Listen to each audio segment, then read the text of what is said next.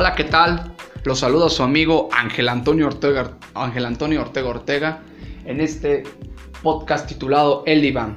En este cuarto capítulo hablaremos de lo que es la violencia económica. Comenzamos. Bueno, pues vamos a hablarles del tema, lo que es la, la violencia económica. Les voy a dar una definición de lo que es la violencia económica. ¿Qué es la violencia económica? La violencia económica es entendida como una acción u omisión que afecta a la supervivencia de las víctimas, privándolas de los recursos económicos para la manutención del hogar, la familia o cualquier necesidad básica para vivir, como lo es la alimentación, la ropa, la vivienda, el acceso a la salud. En, estas en algunas ocasiones se piensa que estos actos son inofensivos y que esto no no puede ser considerado como violencia, pero principalmente es restringir el manejo del dinero y los bienes patrimoniales de las mujeres, que garantizan su autonomía para la toma de decisiones. A continuación les voy a hablar sobre algunos puntos importantes de lo que es la violencia económica. Uno de los primeros puntos importantes es cuando alguien te impide el crecimiento profesional o laboral de las mujeres como la forma de limitar sus ingresos económicos. En este caso lo, tomamos que, por, que en parejas el hombre es el que trabaja y la mujer se tiene que quedar a hacer las labores domésticas. Aquí es cuando el hombre le impide, eh, le limita los ingresos económicos porque el hombre es el que debe ganar más sobre la mujer. Y esto no no debe ser considerado. Otro punto importante es cuando se le paga menos que a un hombre por las mismas responsabilidades o actividades. Aquí ya se ejerce un, grado de violencia donde al hombre le pagan más que a la mujer. Y aquí debería de ser que a los dos les paguen lo mismo por hacer las mismas responsabilidades y las mismas actividades. Otro punto importante también es que en el matrimonio o en la convivencia familiar, cuando al tener una dependencia económica, ya sea con su cónyuge o un concubino, se le impide tomar decisiones sobre la economía del hogar. Esto pasa siempre en, todos los matrimonios, donde el, que provee es el cónyuge. Y, el que toma las decisiones es el, es el hombre. Entonces aquí es, ¿por qué? Porque en esta parte importante es que se le, no se toma en cuenta la opinión. La opinión de la mujer en estos casos de, de que está ocurriendo la violencia económica es que, es que deberían, debería de hablarse y de que ambos lleguen a tomar las decisiones. Otra, otro punto importante, cuando tienes que dar cuenta a tu pareja acerca de todo lo que se gasta, aun cuando ganen sus propios recursos. Pasa siempre en todas las parejas que tiene que rendirle cuentas al, al novio, al esposo, de todo lo que gasta. De todo lo que gasta, aunque ganen los mismos recursos.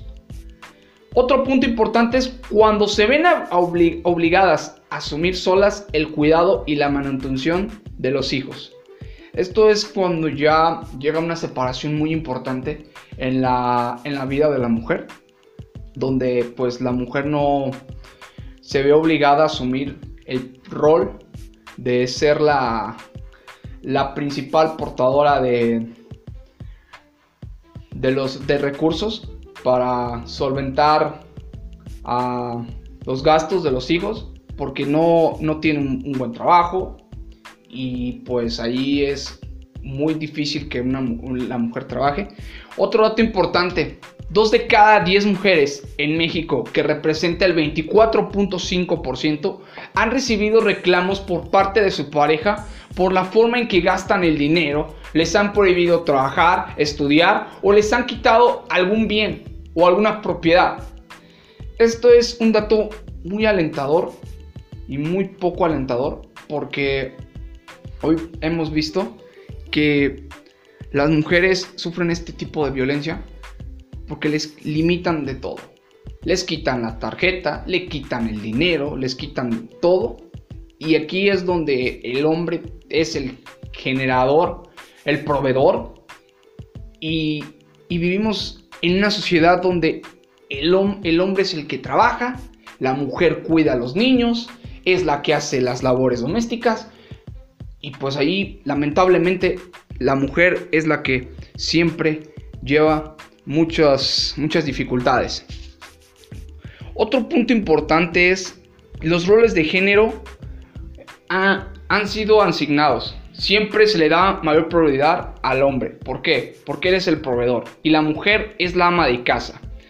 Se genera una idea de quien lleve el dinero al lugar es, el, es la autoridad, que decide lo que se tiene que hacer. En algunas ocasiones, algunas las mujeres son quienes ellas aportan y llevan el sustento económico al hogar.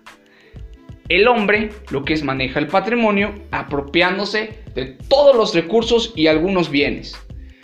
Las mujeres aportan los recursos económicos además de continuar con las responsabilidades domésticas.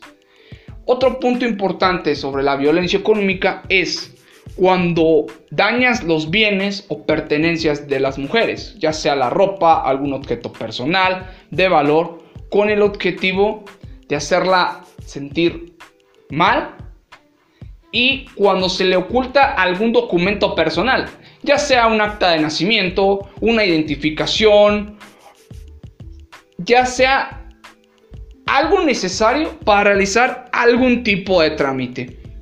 Cuando se le quita un documento que comprueba que son dueñas de alguna propiedad.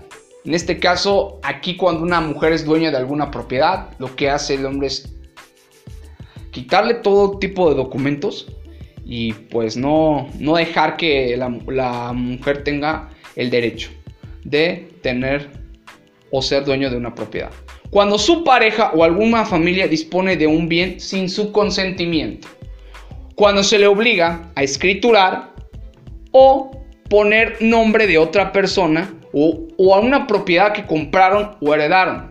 Y otro punto es cuando tu pareja te, controla todos los gastos del hogar y se apropia de todo el patrimonio familiar.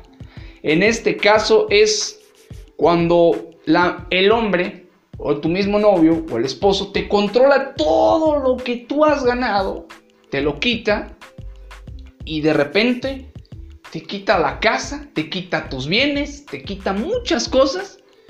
Y pues aquí es lo más lamentable cuando se queda sin un, un peso y cuando quiere demandar pues es muy difícil.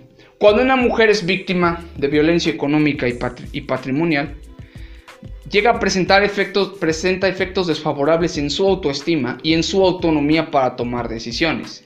Ante esta situación le es difícil tomar una decisión de denunciar y dar un paso atrás de su agresor. Al no tener recursos económicos, posee un patrimonio y al poseer un patrimonio que le garantice su supervivencia y la de sus hijos. Aquí en este caso son víctimas que tienen baja autoestima, que les cuesta tomar decisiones en la vida y que pues les cuesta mucho trabajo denunciar este tipo de violencia porque sienten que pues no tienen dinero y que dependen económicamente de su agresor. Pues hasta aquí, con esta información de la violencia económica, yo me despido. Hasta la próxima.